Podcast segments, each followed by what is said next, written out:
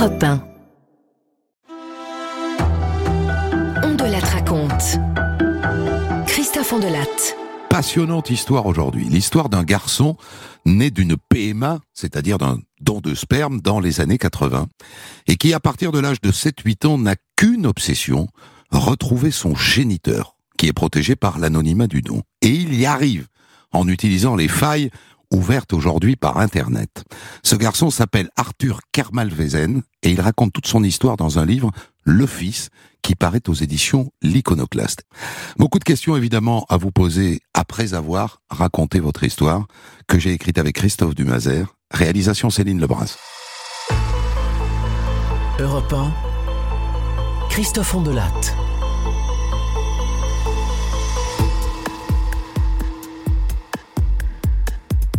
Cette histoire, forcément, commence au moment où Henri, le père, rencontre Inès, la mère.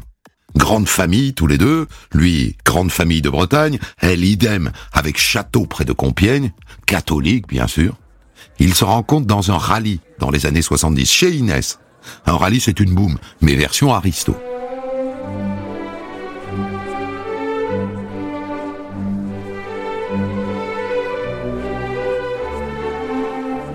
Et dans les rallyes, la règle, c'est qu'il faut toujours inviter la maîtresse de maison à danser. Et donc Henri invite Inès et ses yeux noisettes. Et voilà, Henri et Inès se marient en 1976. Et dans ce monde-là, à cette époque-là, on se marie et on fait des enfants. Deux ans plus tard, Inès n'est toujours pas enceinte. Et c'est elle qui consulte la première. Eh bien écoutez, tout est normal, madame. Hein. Vous n'êtes pas stérile. Vous devez pouvoir avoir des enfants. En revanche, il faudrait voir du côté de votre mari. Henri, à son tour, se soumet à plusieurs tests, et le verdict tombe sous la forme d'un courrier. Il n'y a pas d'explication à l'absence de spermatozoïdes constatés dans vos analyses, et malheureusement, nous ne pouvons apporter un traitement efficace dans un cas de ce genre. Il vaut mieux s'orienter vers une autre solution.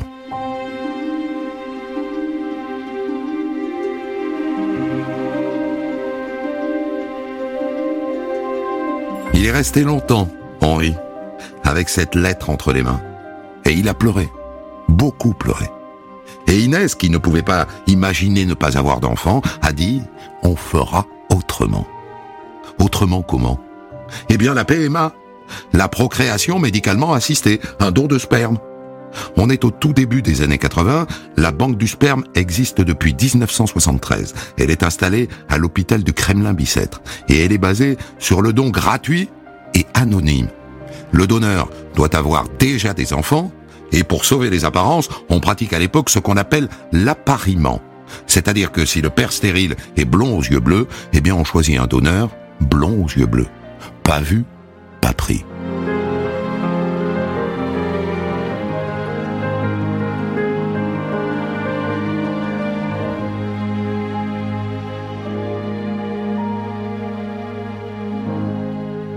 Inès s'achète un thermos et elle va chercher elle-même le sperme du donneur à l'hôpital du Kremlin-Bicêtre.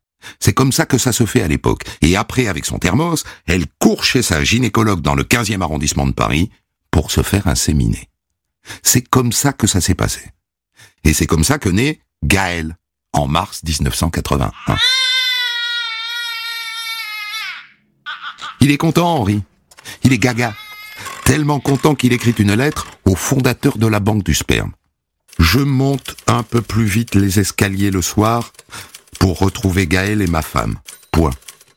Cette joie, je vous la dois, virgule. Nous vous la devons, point.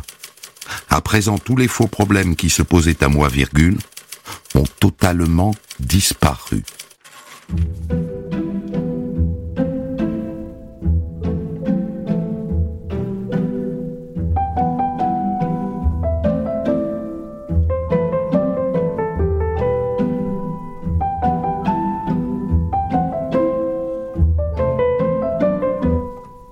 Deux ans plus tard, en 1983, arrive Arthur. Celui-là, Henri a mis un peu plus de temps à l'apprivoiser. Il n'a pas eu la tendresse spontanée. Et du coup, c'est bizarre, hein il n'est pas allé tout de suite à l'état civil pour déclarer sa naissance. Il a fallu qu'Inès lui dise « Si tu n'y vas pas, hein, cet enfant sera pupille d'État. Et puis encore six ans plus tard, arrive Joséphine. À ce moment-là, Arthur a, eh bien, six ans. Et pendant la grossesse, il a entendu sa mère se pencher sur son ventre et dire au bébé qui allait arriver. Tu vois? Toi aussi, c'est grâce au monsieur gentil et à sa petite graine que tu es là. On t'attend. On pense à toi.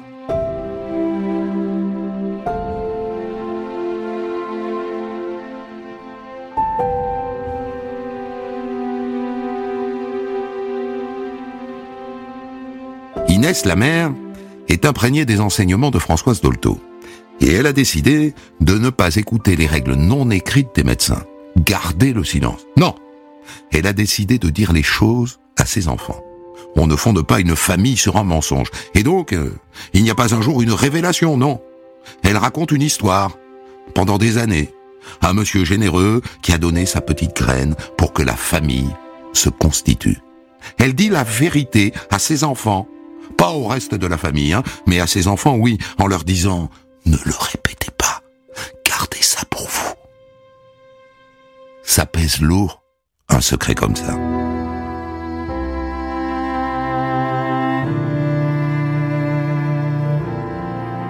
Gaëlle, l'aînée, comprend vite qu'elle ne connaîtra pas ce monsieur généreux. Que c'est comme ça, qu'il faut vivre avec. Alors qu'Arthur, lui, le soir, seul dans sa chambre, il se met à genoux et il prie. Pas Dieu, hein. Il invoque son donneur. Il lui propose un troc. Si je pouvais te retrouver, je m'engage à faire le bien. Ce qui le trouble, il ne ressemble pas à son père. Il n'a pas son grand nez, ni ses mains.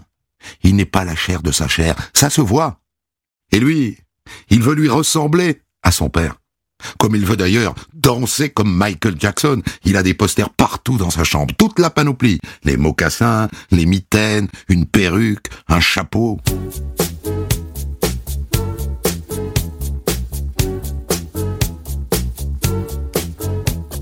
Il veut le mimer à la perfection. Et avec la même passion, il se met à imiter son père. Il se promène comme ça, les bras le long du corps, les jambes un peu arquées, et il dit à sa mère C'est qui? Bah c'est un cow-boy. Mais non, c'est papa.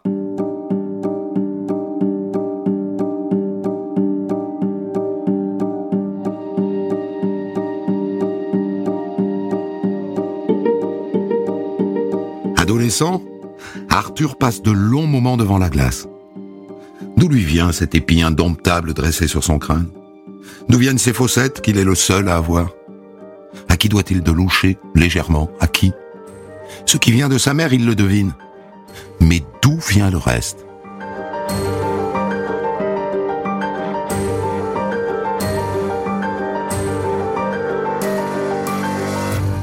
Alors il pose des questions. Pourquoi vous parlez d'un monsieur généreux? Il s'est juste masturbé, c'est tout. Pourquoi il a fait ça? Et puis est-ce que c'est quelqu'un de bien? Ses parents achoppent sur les réponses. Ils ne les ont pas.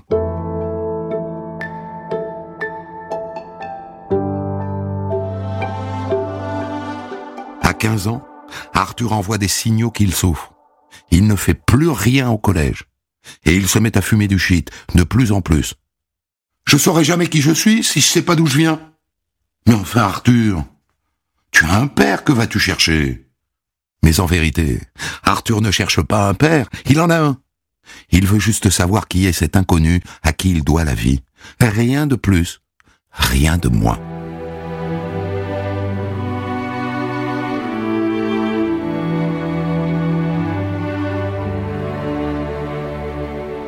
Dans la maison, on surnomme Arthur le trouveur, quand quelqu'un a perdu ses clés ou un livre. Arthur tu, viens m'aider à chercher le livre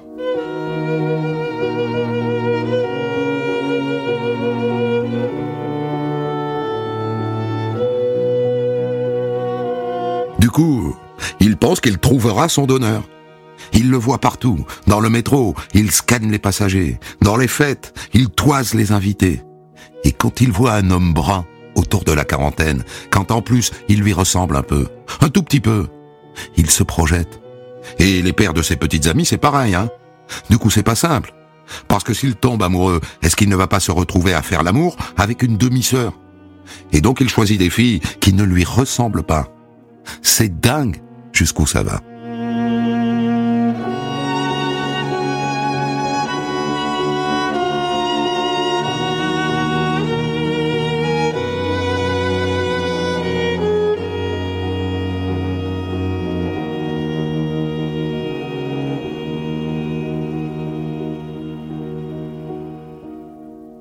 Arthur a 17 ans, son père le convoque.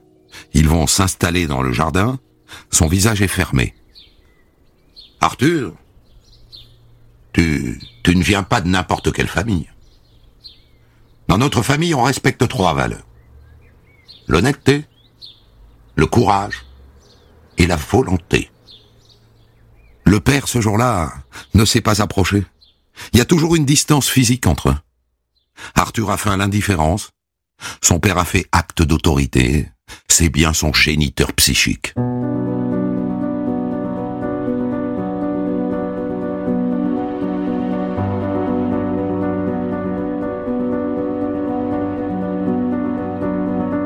Un an plus tard, à 18 ans, Arthur pousse la porte de l'hôpital Cochin qui abrite un SECOS, un centre de conservation du sperme.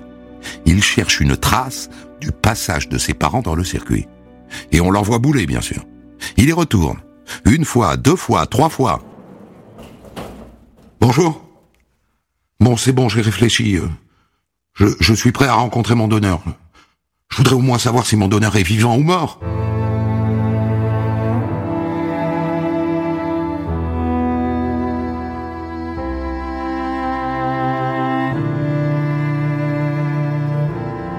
Et à un moment, il décide de dire son histoire publiquement.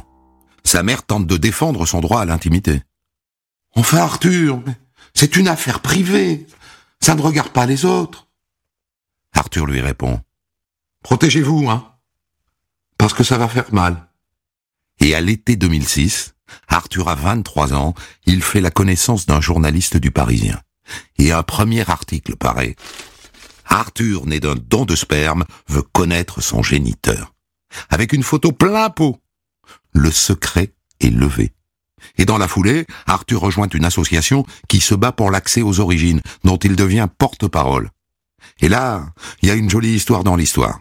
Au sein de l'association, Arthur rencontre Audrey, née comme lui d'un don de sperme, avocate à Lyon. Ils partagent le même combat. Et ça se termine par un mariage, à l'été 2013. Et le jour du mariage, dans le jardin, ils installent face à face leurs deux arbres généalogiques, en laissant tous les deux la place pour une branche vierge, celle de leur donneur.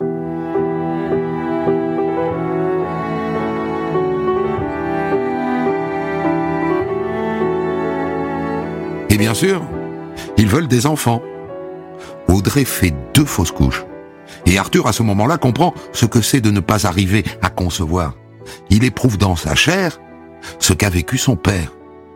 Et quand Audrey retombe enceinte, revient cette hantise de la consanguinité, et s'ils avaient tous les deux le même donneur.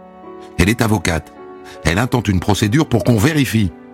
Réponse du tribunal, impossible. Tant pis. À l'hôpital où Audrey doit accoucher, on leur fait passer un test pour savoir s'ils sont porteurs tous les deux de maladies héréditaires. Et le médecin accepte de chercher s'ils ont le même géniteur. Ouf Ce sont deux hommes différents. Et ainsi naissent d'abord Esteban, et un an et demi après, Siméon.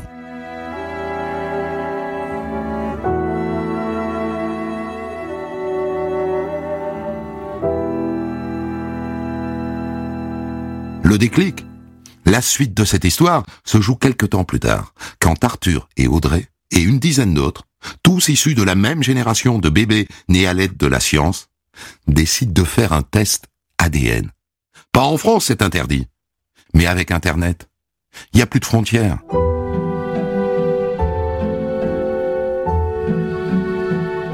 Ça se passe un samedi matin de septembre 2017. Arthur, Audrey et une dizaine de jeunes adultes comme eux ont commandé sur le site américain 23andMe des kits de prélèvement ADN. Des petits tubes en plastique dans lesquels c'est tout simple, hein, il suffit de cracher. C'est écrit sur la notice, il faut un minimum de 5 millilitres de salive sans écume. Arthur est à moitié à l'aise avec la démarche. Il aurait préféré une voie légale. Sauf qu'en France, la loi a dit L'examen des caractéristiques génétiques d'une personne ne peut être entreprise qu'à des fins médicales ou de recherche scientifique. Ce qu'ils font ce matin-là est donc interdit et puni d'une amende de 3750 euros.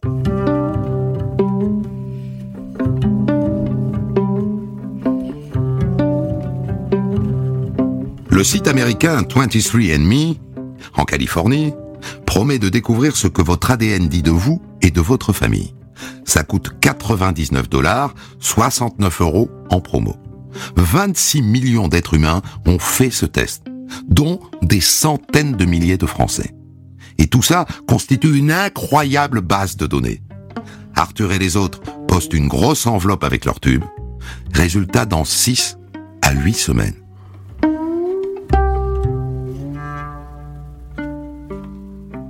Les résultats tombent par Internet. Audrey et Arthur s'installent côte à côte. Ils cliquent sur le lien. Arthur commence par découvrir qu'il est à 43% French German, français-allemand, à 21,3% British Irish, britannique-irlandais, à 12% Iberian, espagnol, et à 3,6% Italian, italien. Mais la plateforme propose aussi d'aller voir ces DNA relatives, les gens proches sur le plan génétique qui ont fait le même test sur le même site 23andMe. Et là, Arthur tombe sur un nom, Laura S, qui partage avec lui 6,28% de son patrimoine génétique. Laura S serait sa cousine au premier degré. Audrey tape alors le nom de cette femme sur Facebook et sur LinkedIn. Regarde. Elle a 41 ans, elle vit à Londres, et elle étudie la réflexologie. Ah, c'est dingue. Il y a une petite ressemblance, tu trouves pas? Arthur décide de lui écrire. Il est 22h56. Bonjour. Parlez-vous français? Avez-vous fait un test sur 23andMe Bien à vous, Arthur. À 22h57, une minute plus tard, Laura répond. Oui, je parle français. J'ai effectivement fait un test. Pourquoi? Nous sommes apparemment cousins au premier degré. Ah, trop drôle. Donne-moi plus de détails peut-être. En fait, je cherche mon géniteur, qui a priori fait partie de votre famille. Comment est-ce qu'elle va accueillir ça? Arthur attend rivé à l'écran. Laura lui envoie son numéro de téléphone. En vérité, je suis française, hein, mais je vis à Londres. Ah, je comprends tout à fait votre démarche, Arthur. Je, je suis moi-même révolté par l'anonymat. Je vais vous aider.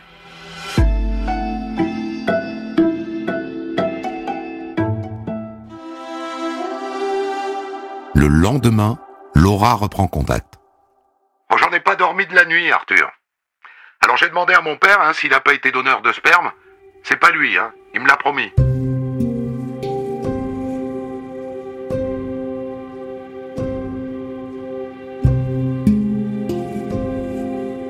Laura lui envoie son arbre généalogique.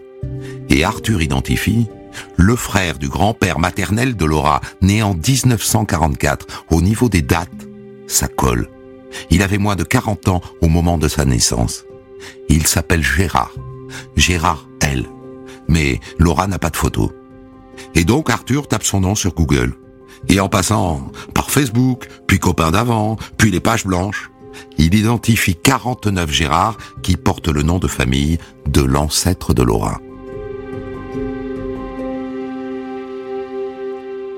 Mais le roi lui donne une autre info. Je sais que mes grands-parents habitaient du côté de Dijon. Mais Arthur ne trouve pas sur les pages blanches de Gérard L, ni dans Lyon, ni en Côte d'Or, ni dans la Nièvre, ni en Saône-et-Loire. Alors il se dit, il doit être sur liste rouge. Et là, il débusque un site anglais, Newber, qui ne respecte pas la confidentialité des numéros de téléphone. Il tape le nom de Gérard L, Et il en trouve trois, dont un qui vit en Seine-et-Marne, département voisin de Lyon.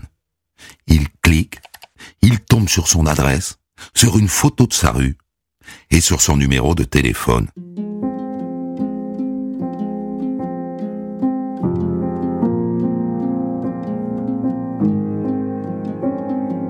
Sur Street View, il va voir sa maison. Il zoome sur l'image. La maison est crépie. Il y a du bitume. Il y a un mur. Et après, qu'est-ce qu'il fait? Eh bien, il va sur place. Il gare sa voiture à l'entrée du village et il va devant la maison. Il grimpe sur une poubelle. Il regarde derrière la palissade. Et à ce moment-là, arrive une Volvo bleue, conduite par un vieil homme aux sourcils broussailleux. C'est lui. Ça ne peut être que lui.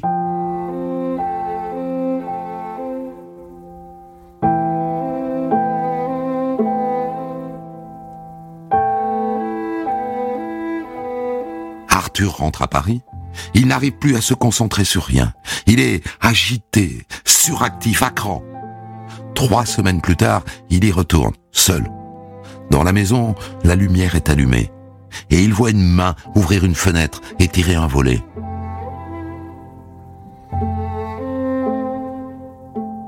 Arthur a repéré un gîte à deux maisons de chez cet homme.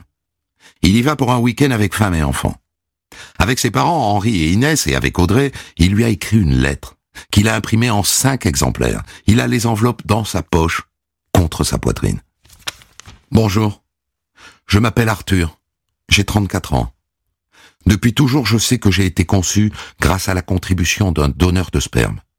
A priori, selon le test génétique que je viens de réaliser, vous seriez cette personne. Je souhaiterais échanger avec vous par téléphone. Vous l'avez compris, j'ai déjà un père. Je n'en cherche pas un autre. J'espère du plus profond de mon cœur que vous serez sensible à ma demande et que vous prendrez contact avec moi. Et Arthur précise dans sa lettre qu'il ne fait pas ça pour l'héritage. Mais maintenant, comment lui transmettre cette lettre? Le soir même, il en parle au propriétaire du gîte, ses voisins.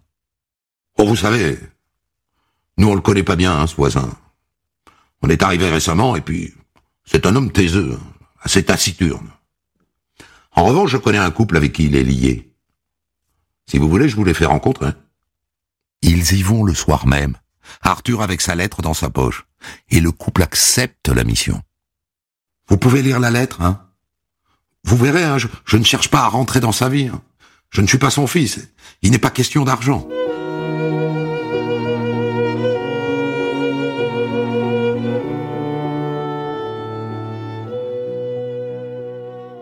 Matin de Noël, le téléphone sonne. Allô? Qui est à l'appareil? Ça serait bien que tu me trouves quand même. Surtout vu le temps que tu as passé à me chercher. Euh... S'il y a quelqu'un dont j'aimerais recevoir un appel, c'est Gérard. C'est moi. Tu m'as retrouvé. J'aimerais bien savoir comment t'as fait.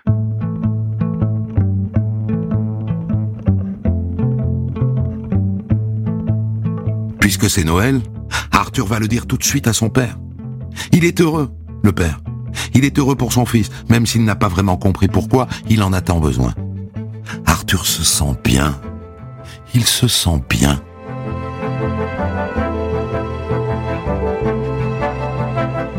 Arthur lui envoie un texto. Pouvez-vous m'envoyer une photo? J'ai peur que tu sois déçu. Ce qui est pire, c'est de ne rien avoir. Il lui envoie trois photos. Il a un très joli sourire. Et le grain de peau, le regard, le front. Ils se ressemblent.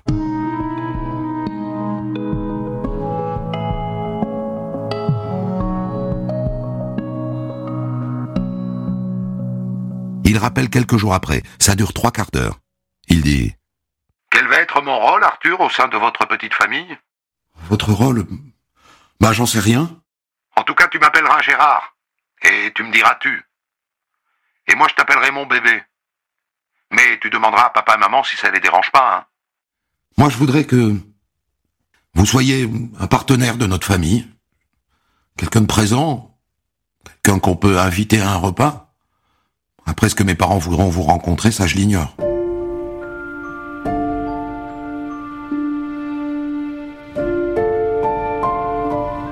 Gérard explique qu'il n'a pas encore prévenu sa femme, 29 ans de mariage, qu'il lui dira les choses la semaine prochaine. Et avant de raccrocher, Dis, tu feras des analyses de sang. Hein. Je suis porteur d'une maladie génétique, ça peut entraîner des phlébites, des, des hémorragies, des thromboses, des trucs comme ça. ils ont convenu de s'appeler tous les samedis à 10 heures. Et c'est comme ça qu'Arthur a la réponse à la question qui le taraude. Pourquoi? Pourquoi a-t-il donné son sperme? Oh, écoute, j'étais donneur de sang. Et puis un jour, euh, dans une cérémonie de remise de médaille, le professeur Schwarzenberg nous a encouragé à donner aussi notre semence. Il nous a dit vous sauvez des vies. Pourquoi ne pas en créer?